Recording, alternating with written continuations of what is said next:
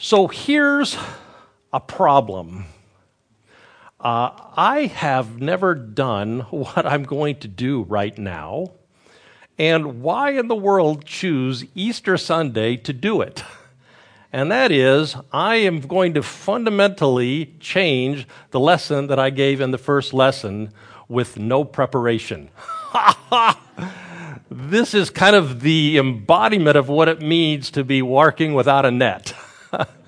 So I have this very nice lesson all prepared, and it's sitting in there, and it's the right number of words so that I'll finish on time. It's well crafted, it's well organized, it says all the significant things.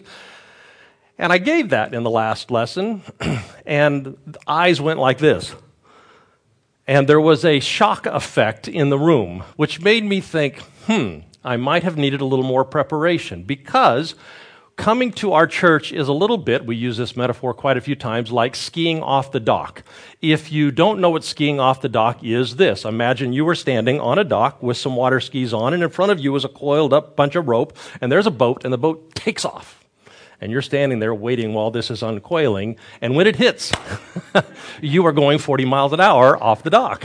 And so you never get wet. So skiing off the dock is a little bit what it's like because we have spent 20 years trying to rethink the Christian narrative because the Christian church is in trouble. The Christian church is in one of those times in history when we have lost our way. It is not uncommon that we lose our way, but it is also not uncommon for us to find our way when we lose it. And so we are in the process of finding our way, but before you can find our way, there's a dynamic that kicks in, and it says this that what we do, our behaviors, is really rooted in our instincts. Now, if you look around, we've been behaving badly. We Christians have not been doing our best in the last few generations. We've been behaving badly, that, but that's because our instincts are problematic. but our instincts are rooted in the story that we tell ourselves, the story that we tell ourselves about God, the stories that we tell ourselves about ourselves. And so we've been spending all of this time doing this rethinking. Well, in the first lesson, I assumed all of that work that we'd done rethinking, and I began to make application of it. what? So it was a little bit hard. So I'm going to go back and give some of the background before we do what we do. So here's the question that we ask when we come to Easter Is Easter about you and I being fundamentally changed in our nature, or is Easter about us awakening to something that has always been that we uh, did not realize? That's the question that will inform today's lesson. You heard us singing songs like We Are Waking Up. We are awakening to uh, a new understanding, a new insight. What is all that awakening talk about? Because if you grew up in church, that's not the kind of talk that you heard around Easter time. So we are going to talk about good news but I'm going to make the case that the good news isn't about you and I going through a fundamental shift, but you and I awakening to a reality to which we are blind. So, we grew up in a world, you and I, informed by Newton, informed by a world in which F equals ma. You might have remembered that from high school physics, which means that uh, if F is equal to ma, then F is not equal to 2 times ma which is about physics. That's true. It's about objects in motion. That's true. But it's really about our gut instincts about reality. In other words, there is such a thing as a one and fixed truth about reality. But then we fast forward four or five hundred years, and now Einstein says that my clock going tick, tick, tick, and your clock on a watch uh, or on a spaceship going that way really fast goes tick, tick, tick, and my clock is true, and your clock is true, now we've got this fundamental disconnect, not just in physics and how motion and objects move, but our visceral gut instincts about reality. Time is relative to where you're standing when you experience it, which has entered into our consciousness as a society that truth is relative to where you're standing when you're experiencing it. And so we're going through this gut wrenching shift from truth that is fixed and certain to truth that is relative and illusory. That's happening to us, whether you're aware of it or not. It's just going on under the surface of our society. All the troubles that you see going on out there in the world with politics and with uh, social constructs and all the things that are happening have their roots in this fundamental shift of worldview that's going on. Well, what that does is it says here's a lens for looking at the Bible, here's the lens for looking at the Christian story, and we take this lens off, this Newton based lens. We come over here and we put this lens on. And when we do, we look at things fundamentally differently. We see Bible verses that once told us this, now tell us that. We see truths that were once highlighted over here fade into the background, and these truths that were once in the background now come to the surface.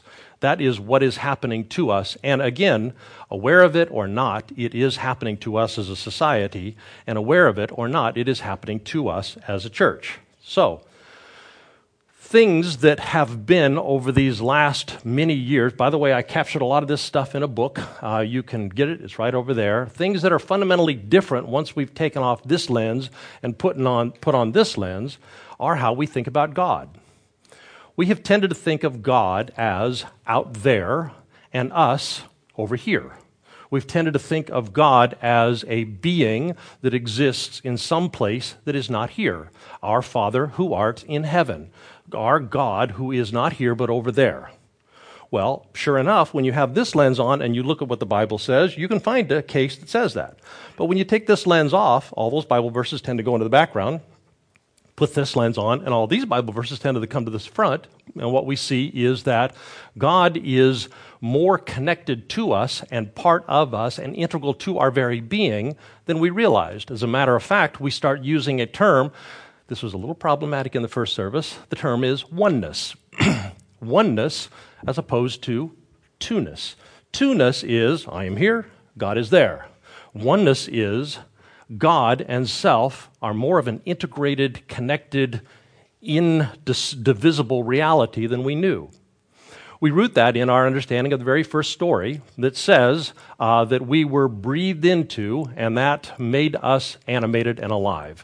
And what was breathed into us was the breath of God, and that word is synonymous with Spirit of God. So we are, every one of us, animated by, defined by, characterized by the indwelling Spirit of God.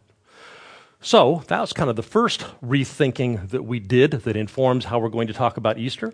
The next rethinking that we did had to do with what do we think about our own humanity. Over here, when we had these lenses on, what we saw was a story about your and my uh, nature that says when we ate the apple way back in the garden, something happened. That God breath, that God spirit that defined and animated who we are, was taken out of us and what was put in its place was ugly, ugly sin nature. Now we are totally depraved. We have an original mark of sin upon us. We are defined by not the breath of God, but we are defined by the sin and failure and shortcomings of who we are. That's the way, those are the Bible verses that stood out when we had these lenses on. We take those off, we put this over here, and we say, well, wait a minute. That's not what Jesus said. In John 1 9, he said, Every one of us are carriers of the light and life of God. That's not what the story said. The story says we've got the breath and the Spirit of God. That's the defining nature of who we are.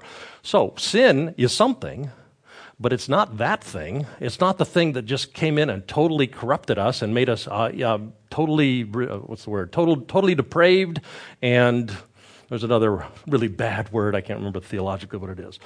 Instead, what we are is we are carriers of the light and life of God, but we have a veneer around us that is called sin. That we have a veneer around us that is a, a sense of our separation from God and all the bad behaviors that result from that. So we began to rethink human nature. We said, okay, human nature isn't defined by the ugly, ugly sin nature, but it is defined still by the breath of God and the life of God and the light of God. That is the fundamental essence of who we are.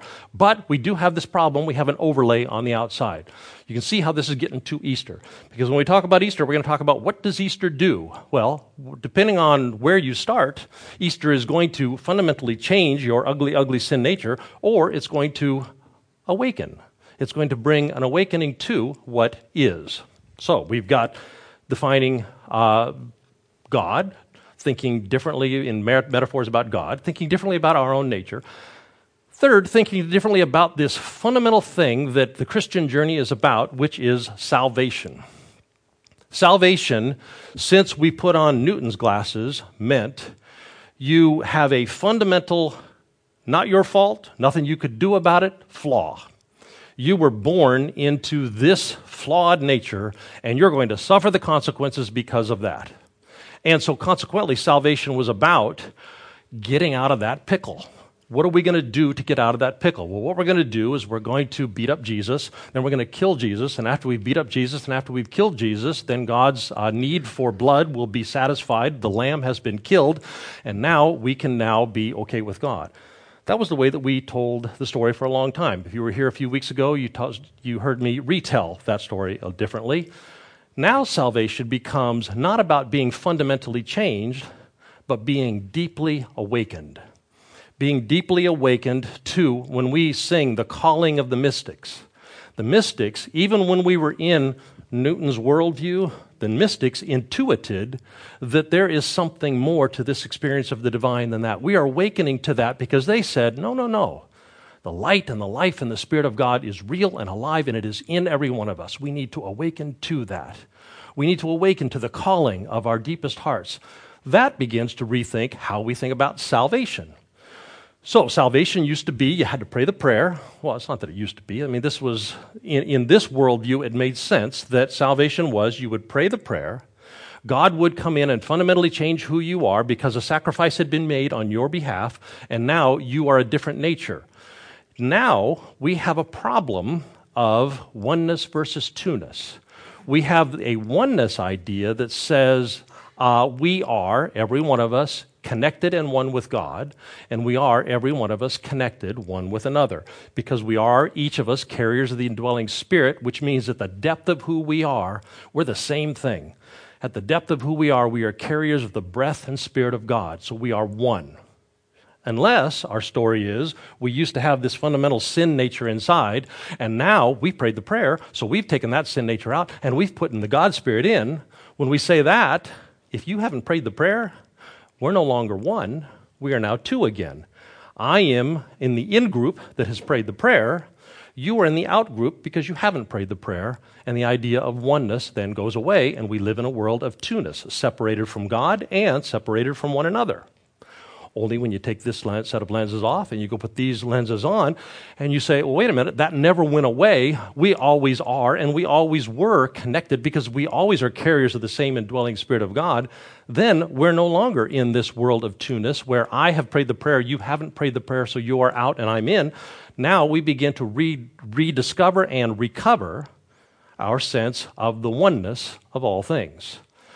So it started with rethinking our nature of God. It started with rethinking our nature of human uh, of humanity and what it's like to be this. It started with rethinking our view of what salvation is and how it happens, and it ends up with we are awakening. It ends that Easter is a story about awakening to the reality of oneness. That you and I, we are carriers of the indwelling Spirit of God, which makes us more one with God than two. And because you and I are carriers of the indwelling Spirit of God, and because the other is a carrier of the indwelling Spirit of God, despite all the illusion to the contrary, we are more one with one another than we are two. And that goes for our friends and the people who go to church with us on Sundays. And it goes, Jesus told us, for the Samaritan, the outsider, the one that everything around us is telling us is the bad guy. The bad guy is a carrier of the indwelling Spirit of God, too.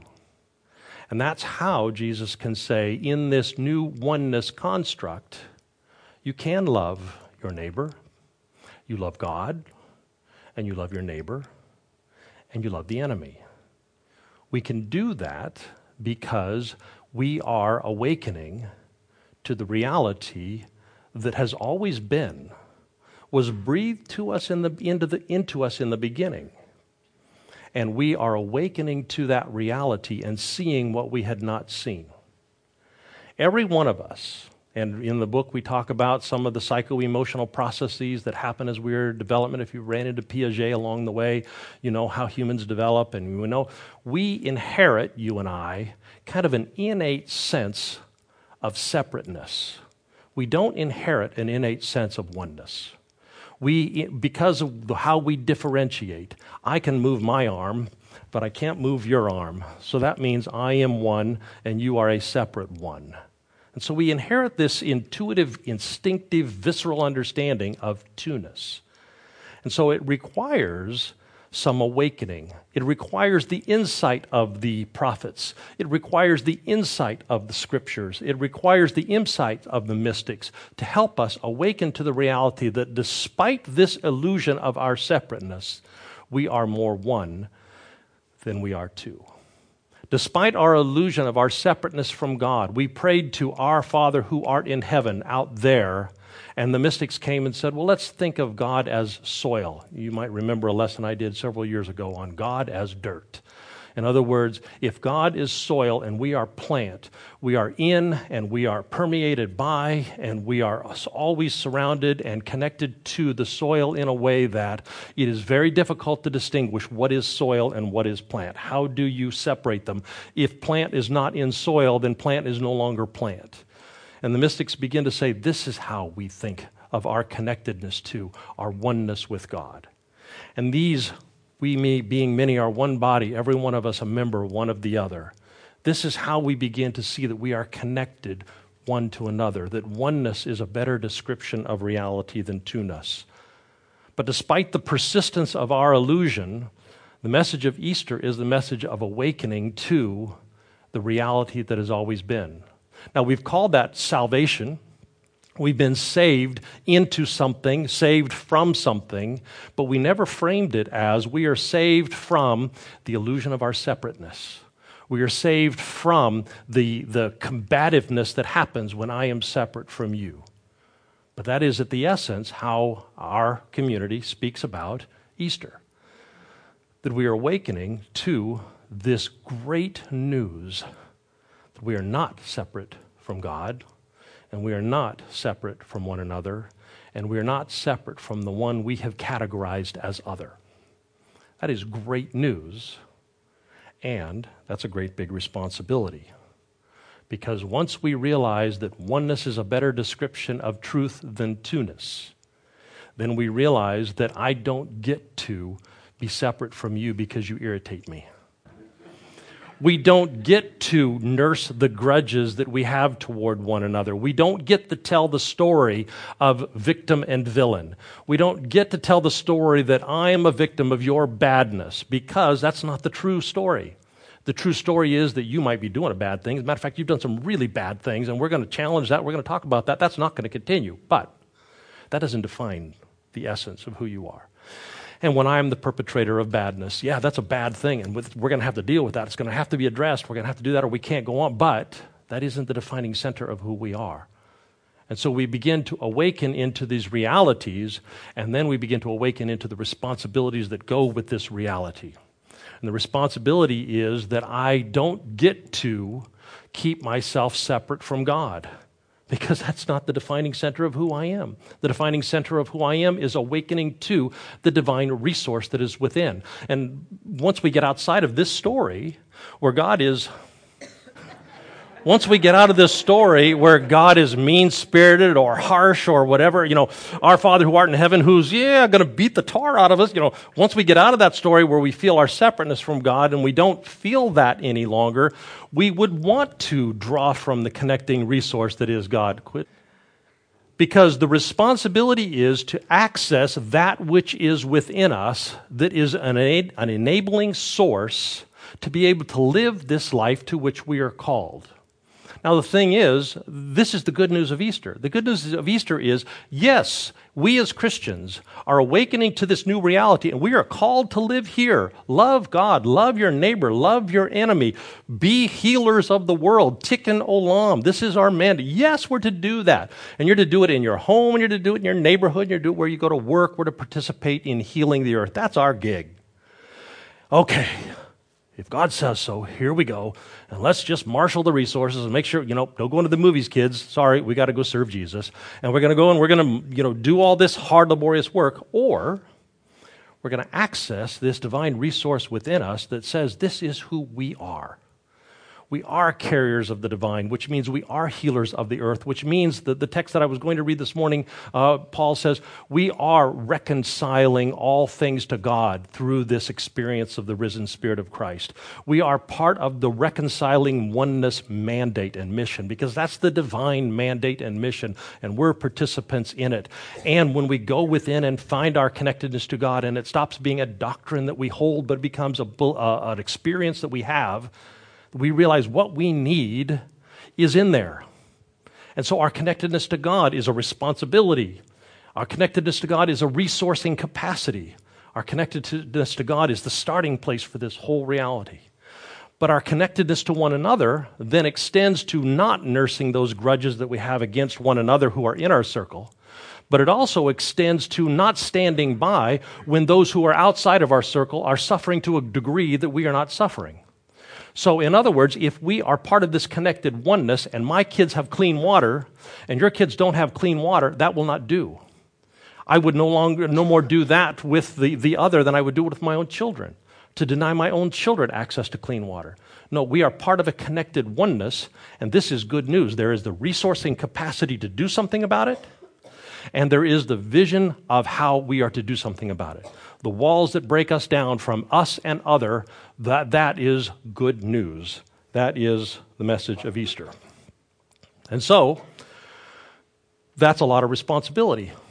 With that responsibility, the, the history of our tradition has given us a toolbox. And that toolbox says okay, if this is the story that we celebrate at Easter, the good news of our connected oneness to the divine and the good news of our connected oneness to each other, and to the world. If that's the good news, and if we are awakening to that, we're going to need some help. And so the help is these practices you hear us talking about all the time. The help is when we're doing our self awareness, self disclosure worksheets, we're actually working on integrating oneness into the dailiness of our lives. When you hear us studying the Enneagram so that we can know where the pitfalls are of our particular personality and where we would tend to separate ourselves from oneness into two-ness, we are working toward oneness. When you hear us talking about conflict resolution, so that we can actually learn how to uh, be part of one with one another, even though we are conflicted, we're practicing the, the tools that move us toward oneness. When you see us, when you hear us talking about restorative justice, getting involved with Wake County schools, or getting involved uh, with victim assistance, or the, the things that we're working on, we're practicing oneness. And we are doing these tools together because what they do is they strengthen us for this grand narrative that is really good news and allows us to walk into it. There is a resource within you and within me, the divine center these tools help us access it. There is a reality that we are more one than two, and these practices help us move into that space and occupy it well and occupy it effectively. So, good news. The good news is that we celebrate at Easter is that there is a power that's resident within us there is a capacity that we carry around. Most of the time, living in the world of illusion of separation, we don't access it. Sometimes we don't even know it's there to access. But the good news is, it is there to access. And the good news is, it is an experiential reality, not a doctrinal reality. Easter isn't about making sure you believe the right thing so you can go to heaven. Easter is about knowing what the story is so you can find your way into it experientially. It's about awakening to the life and source of the divine of which we are all carriers. It's about awakening past the illusion of separation that keeps us separate from the divine and keeps us separate from one another and keeps us separate from the world. It's that empowering capacity that says once uh, you have seen that, you step into the world to begin to make right what has gone wrong and to heal the breaches that have gone before, here is a resident capacity within you to do that without getting sucked dry and burned out. This is how we do it. This is that is the good news that we celebrate today that we are healed in this earth and that we become healers of this earth. Amen.